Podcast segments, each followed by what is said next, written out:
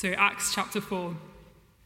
The priests and the captain of the temple guard and the Sadducees came up to Peter and John while they were speaking to the people. They were greatly disturbed because the apostles were teaching the people, proclaiming in Jesus the resurrection of the dead. They seized Peter and John, and because it was evening, they put them in jail until the next day. But many who heard the message believed, so the number of men who believed grew to about 5,000. The next day, the rulers, the elders, and the teachers of the law met in Jerusalem. Annas the high priest was there, and so were Caiaphas, John, Alexander, and, the, and others of the high priest's family. They had Peter and John brought before them and began to question them. By what power or what name did you do this? Then Peter, filled with the Holy Spirit, said to them, Rulers and elders of the people, if we are being called to account today for an act of kindness shown to a man who was lame, and are being asked how he was healed, then know this you and all the people of Israel, it is by the name of Jesus Christ of Nazareth, whom you crucified, but whom God raised from the dead, that this man stands before you healed.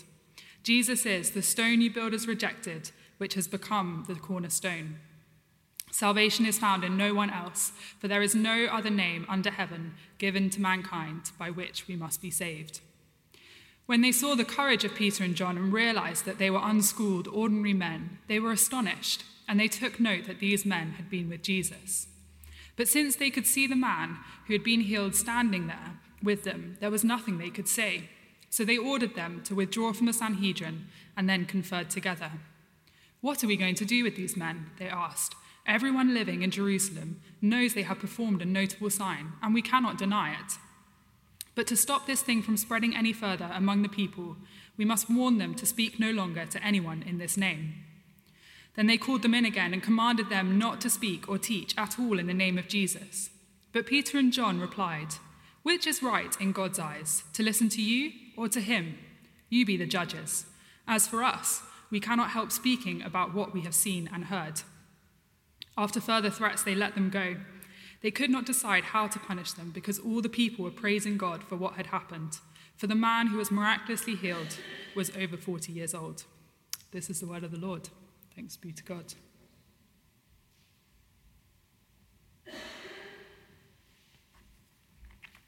Thanks, Claire. Um, before I start, uh, an announcement of um, something that's starting this week that I'd love to extend an invitation to. Connect Central is a fortnightly central home group that's going to take place here at St. Michael's starting on Wednesday, fortnightly through to Christmas. It's sort of a home group for people between home groups. So if you're new and you haven't yet been sort of allocated a home group, um, this is for you. Uh, do come along. Um, and if you have any questions, come and find me at the end. Um, but it'll be a, an informal time. There'll be time of uh, drinks and nibbles, um, a bit of worship, um, Bible talk, and, uh, and small groups. So if that's uh, a blessing to you, then please do come. Let's pray uh, as we begin. Heavenly Father, thank you for this time now to sit under your word. We ask that by your Spirit, um, I would speak, that we would listen, that we would together be encouraged and equipped to be witnesses, effective witnesses for you. Amen. We've all had that honeymoon feeling, one way or another, whether it's the new car, the new job, the new place. Maybe you've just returned from a literal honeymoon, uh, or from, uh, as the case may be, your second or third mini moon. We've all had that experience of uh, the high of, of a new thing, that heady infatuation, something new. There comes a point, though, where we land back with a crash, a bang, and a wallop. And we have to ask, what then? So far as we've begun our journey through Acts, all has gone well. The Holy Spirit has come. Witnessing has begun. The church is growing. Things are going well until we hit this passage. This is a key moment in the life of the early church. Will the disciples commit to Jesus in the face of persecution, or will they cut and run? when things get a bit hard. Very early on in Acts, the disciples were told that they would be Jesus' witnesses from Jerusalem to the ends of the earth. Jesus reiterated his great commission from the end of Matthew's gospel, where he said, Go and make disciples of all nations. And isn't it amazing that he should want to share in this life transforming ministry, that desire to be reconciled to us and us to him? That he would empower us and promise to be with us, even to the end of the age. It's like, uh, you know, superstar sportsman, Federer, asking us to teach a tennis lesson with him. He doesn't need us at all. And we'd be massively underqualified, but it would be great fun. It'd be a huge privilege to join in with him. So, this is crunch time. This is the kind of moment that defines us, that defines the disciples, that defines the early church. A World Cup final. Is it coming home? Are we disciples who are going to make disciples, or are we not? Because if we are, this is the moment to step up, to be those disciples. And when we think about it, who doesn't want to be among them? Who doesn't want to say that they stood up for Jesus when things got tough? But the reality is, pretty much all of us find witnessing hard. And one reason we find it hard is that there's opposition. If everyone that we talk to Jesus about, um, if everyone that we talk to um, about Jesus, if everyone we mentioned him to gave their lives to him there and then, it would be easy, wouldn't it? We'd all be encouraged. And there'd be, yeah, there'd be no chance, there'd be no need for me to speak this evening on how to be effective witnesses. But there is opposition. There's a big difference between what we should want to do to witness and what we actually want to do, which is anything but. And if you've been at the morning service or heard um, any of our sermons on Jonah, then often we're more like Jonah running away than Joshua running into God's calling. One of our values in this new season at St. Michael's is letting the world know. Let the world know. And this evening, we're going to look at three tools from this passage, modeled by Peter and John, that are given to us to be effective witnesses for Jesus, to let the world know. Now, our three tools are these commitment to his message, empowerment by his spirit, and a decision to speak up for him. So let's dive in. And I hope you enjoyed the, uh, the passage as it was read. It is, I think, almost comical um, in the, the way that the story is told and the way these disciples can't be shut down. It's comical and it's hugely encouraging. And the first tool that we're given is commitment to Jesus' message. The religious leaders and the captain of the temple police come up to Peter and John. And what is it they don't like? What is it that's got under their skin? Well, verse 2, we're told they're greatly disturbed because the apostles were teaching the people and proclaiming in Jesus the resurrection from the dead. Proclaiming in Jesus the resurrection from the dead. Note that has always been a challenging message to share and a challenging message to receive. You might be wondering why the religious authorities find it so problematic. Wasn't the resurrection written in their, their script? Well, some thought it was. The Pharisees, for example, they believed in the resurrection. But other strands, such as the Sadducees, who are mentioned in tonight's passage, they read the Old Testament differently. For them, any talk of resurrection was highly suspect, as it is for most people today, most of our friends. Rising from the dead isn't something that anyone had experienced or proclaimed prior to Jesus. And it wasn't just that this talk of resurrection caused such fury and opposition, it was that the, the Jesus sect, this cult, wasn't going away quite as quietly as the Sadducees would have liked. Bear in mind, they had Jesus killed only a few weeks before, and they hoped that would be the end of it. So the authorities march out with their armed police and drag Peter and John off to spend the night in jail.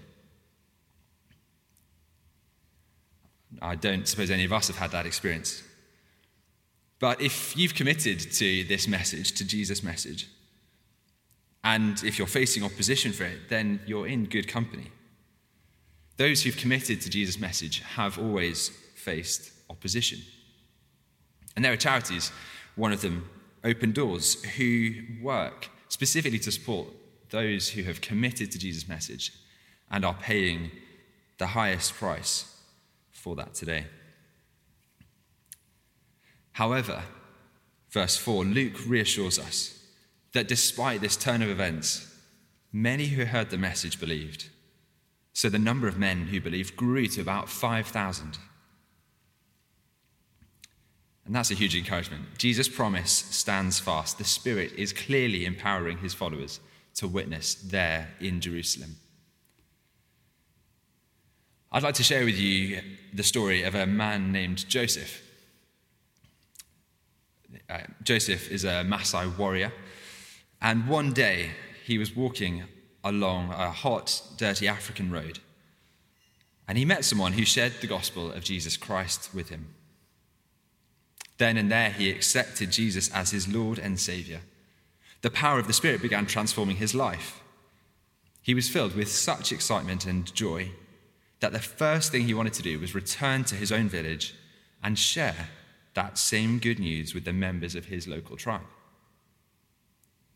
Joseph began going from door to door, telling everyone he met about the cross of Jesus and the salvation it offered, expecting to see their faces light up the way his had.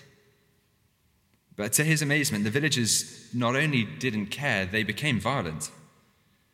The men of the village seized him and held him to the ground, while the women beat him with strands of barbed wire. He was dragged from the village and left to die alone in the bush. Does sound very much like stories we read in Acts, doesn't it? Joseph somehow managed to crawl to a waterhole. There, after days of passing in and out of consciousness, he found the strength to get up. He wondered about the hostile reception he'd received from people he'd known all his life. He decided he must have left something out of the, the story. So, after rehearsing the message of Jesus that he'd first heard, he decided to go back and share his faith once again. Joseph limped into the circle of huts and began to proclaim Jesus. He died for you so that you might find forgiveness and come to know the living God, he pleaded. Again, he was grabbed by the men of the village and held while the women beat him reopening wounds that had just begun to heal. Once more, they dragged him unconscious from the village and left him to die. To have survived the first beating was truly remarkable. To live through the second was a miracle. Again, days later, Joseph awoke in the wilderness, bruised, scarred, and determined to go back. He returned to the small village, and this time they attacked him before he had a chance to open his mouth. As they flogged him for the third and probably the last time, he again spoke to them of Jesus Christ the Lord. Before he passed out, the last thing he saw was that the women who were beating him began to weep. This time he awoke in his own bed. The ones who had so severely beaten him were now trying to save his life and nurse him back to health. The entire village had come to Christ.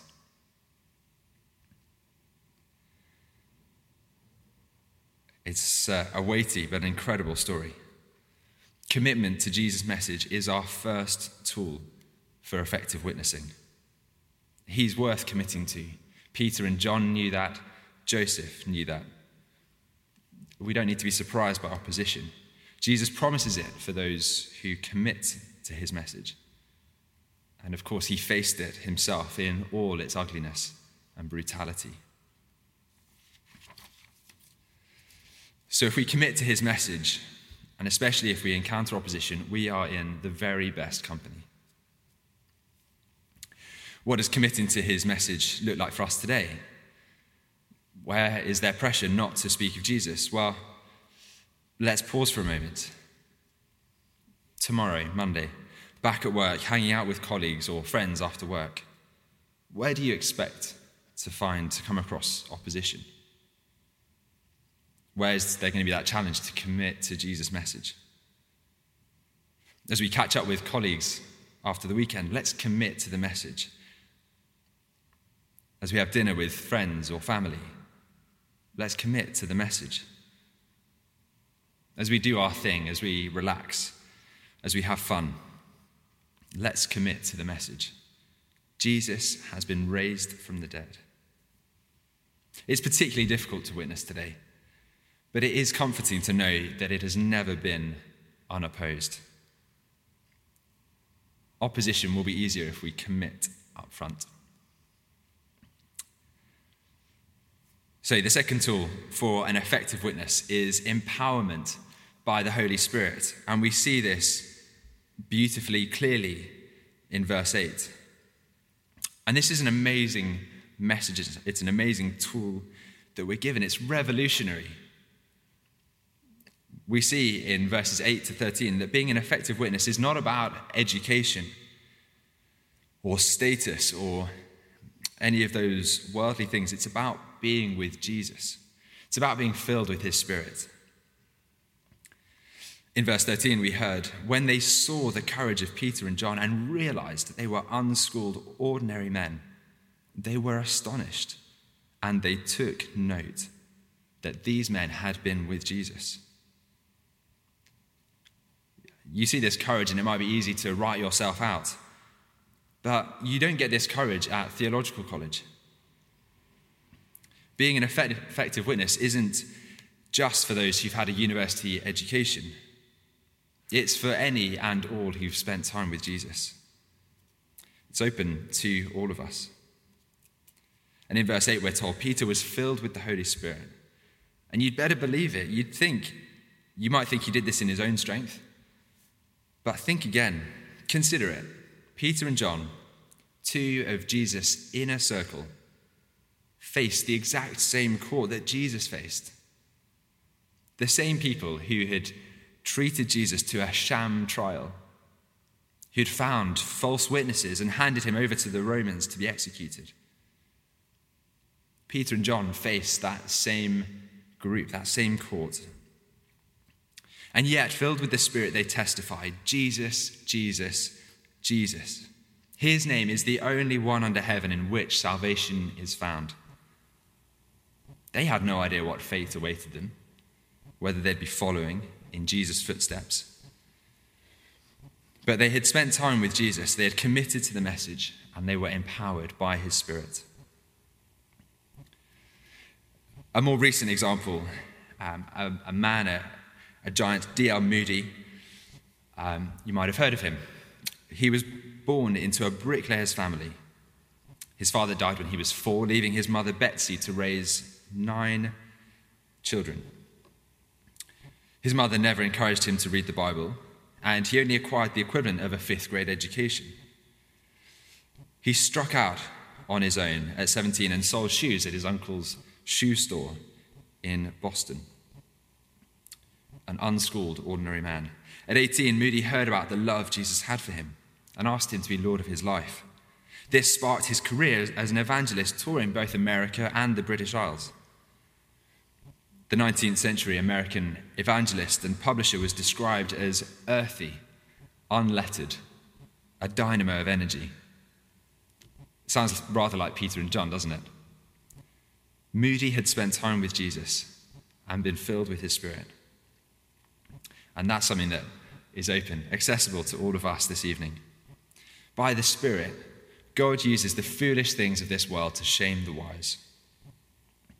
Courage isn't about education, it's about spending time with Jesus, about being empowered by his Spirit. And that's what floors the religious council. And that is an encouragement for us today. Have we been with Jesus? Have we been with him ever? Have we been with him recently? Has our first love for him grown cold? Or are we just weary after months of lockdown and uh, COVID and tumultuous circumstances.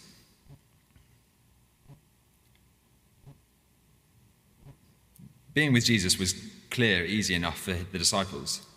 They walked with him, they talked with him, they reclined with him and ate with him. But what does it look like for us? Well, I think it looks more like that than we sometimes think. Just doing life with him, chatting with him as we go about our day, trusting that he really is with us and for us and cares deeply for us. We can intentionally spend time with him in um, God's word and in prayer, in fellowship with other believers. And we can practice the presence as we go about. Uh, we can practice the presence of God as we go about the everyday. It needn't be one over the others, but a tapestry of all the above. Have we been with Jesus? Just take a moment to answer that for yourself. When was the last time you were with him?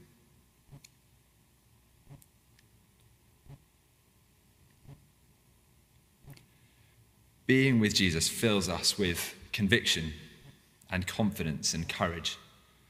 And Jesus promises that in crisis moments, his Spirit will give us the words that we need. He foretold in Luke 21 They will seize you and persecute you. They'll hand you over to synagogues and put you in prison, and you'll be brought before kings and governors, and all on account of my name. And so you will bear testimony to me. But make up your mind not to worry beforehand how you'll defend yourselves. For I will give you words and wisdom that none of your adversaries will be able to resist or contradict. You'll be betrayed even by parents, brothers and sisters, relatives and friends, and they'll put some of you to death. Everyone will hate you because of me, but not a hair of your head will perish. Stand firm, and you will win life. Courage and confidence come from being with Jesus, trusting his promises and being empowered by His Spirit. The third tool that we see that we're given in this passage for um, effective witnessing is a decision to speak up for Jesus. Why? Because, verse 12, we have become convinced that Jesus is who he says he is. Convinced, as Peter declares, that there is no other name under heaven given to mankind by which we must be saved. And it's great, isn't it? The disciples have this sort of reckless abandon in the face of all this religious pomp and authority. And they, they fire back Obey God or man, which is right in God's eyes? For us, there isn't necessarily someone telling us not to speak or teach in the name of Jesus. But my experience is there is pressure to stay silent. When asked about our faith, we can feel the need to beat around the bush and sort of talk about Christianity or, or faith kind of in general and sort of just leave to the side, at least for, you know, to start with, the specifics of Jesus. Have you ever noticed that? Or is it just me? There's a temptation not to cut to the chase or to speak in generalities when people ask us what we did at the weekend, or why we made certain life decisions. Why did we choose that job? Or why did I pursue ordination? Why did we help out on a certain church team? Or why did we give up a Saturday to hang out at church with our church family? What we know is because we're following Jesus, we're trying to live his way. But it's easy to dress it up, to obscure something of that. And just allow our friends to fill in the blanks rather than being straight.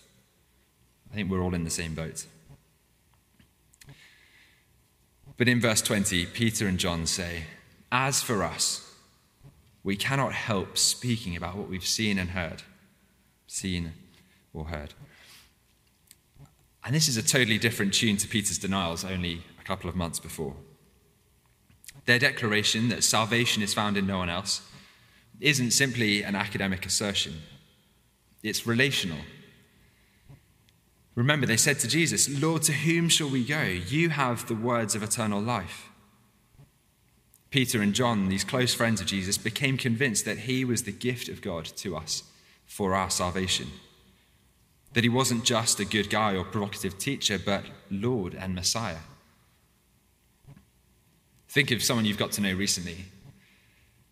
I'm sure you know, normally when we get to know someone, the closer we get, the more we see their flaws.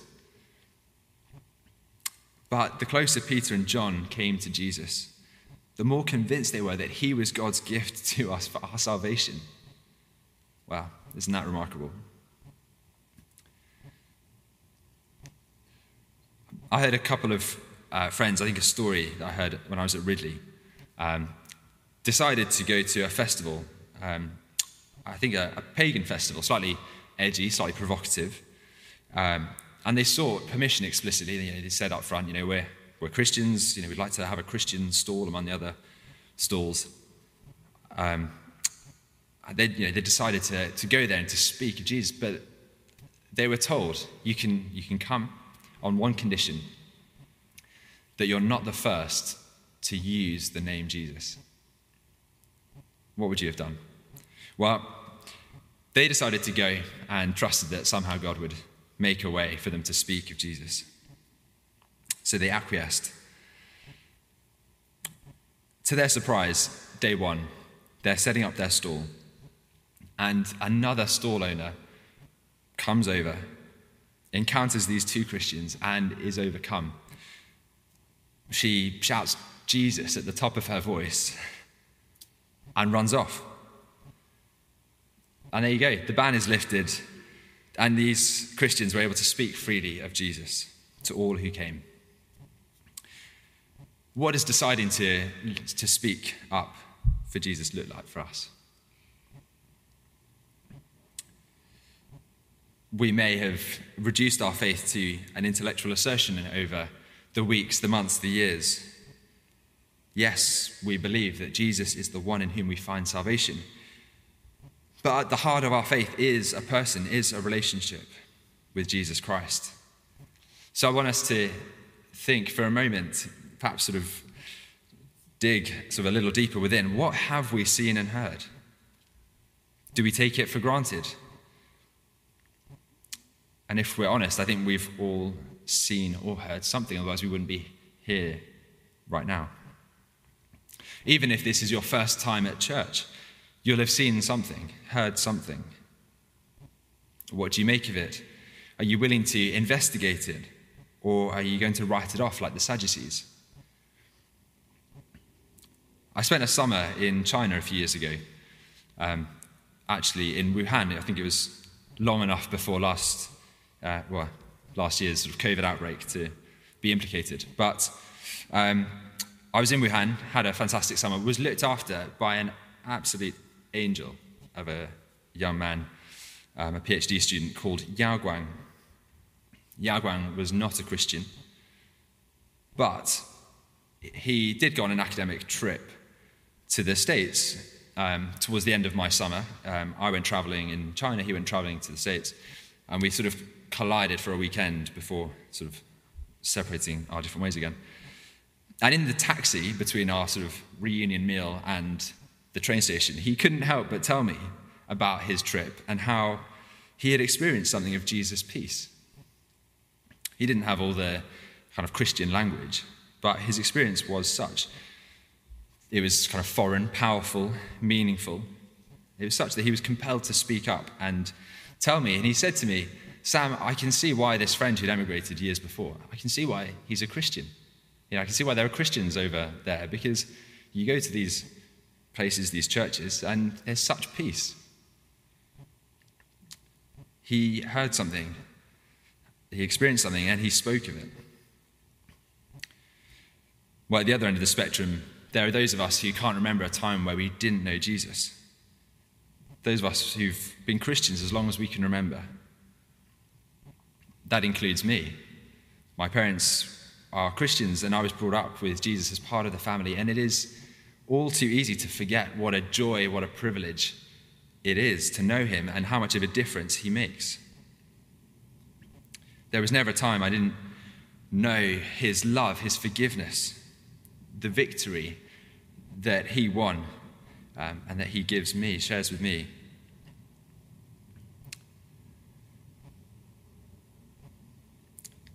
You know, he gives forgiveness and peace and reconciliation with God. He's given me a heavenly Father, an eternal home in which there's a room waiting for me. He gives purpose, a beautiful yet challenging vision of the good life, and all the resources to strive for it.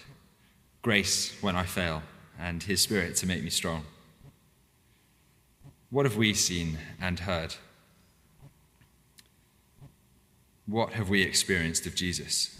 What is it that persuaded you, or is persuading you, to listen and to explore?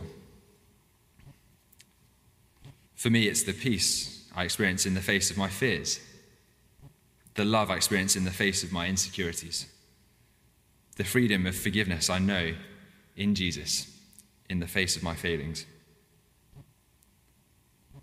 If we've met Jesus and become convinced with Peter and John that he really is the unique gift to us all through whom we may be saved, there is nothing better than being a faithful and effective witness. These tools were given in this passage to be effective witnesses are commitment to his message, empowerment by his spirit, and a decision to speak up for him. Three tools for all of us this evening. What a joy to acknowledge him before others. Let's pray.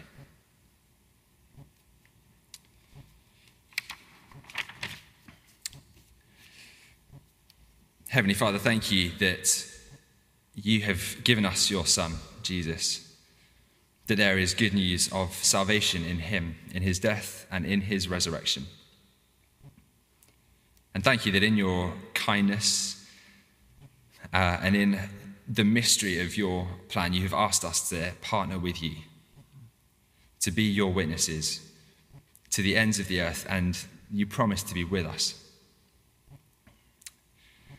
We ask for your forgiveness when we have been slow or weary or reluctant or unwilling to speak of your Son Jesus. And we ask that you would fill us again with your Spirit, that you would uh, enable us to spend time with Jesus this week that we'd be filled with courage and confidence. And that you'd encourage us with opportunities to speak of Him. In His powerful and beautiful name we pray. Amen.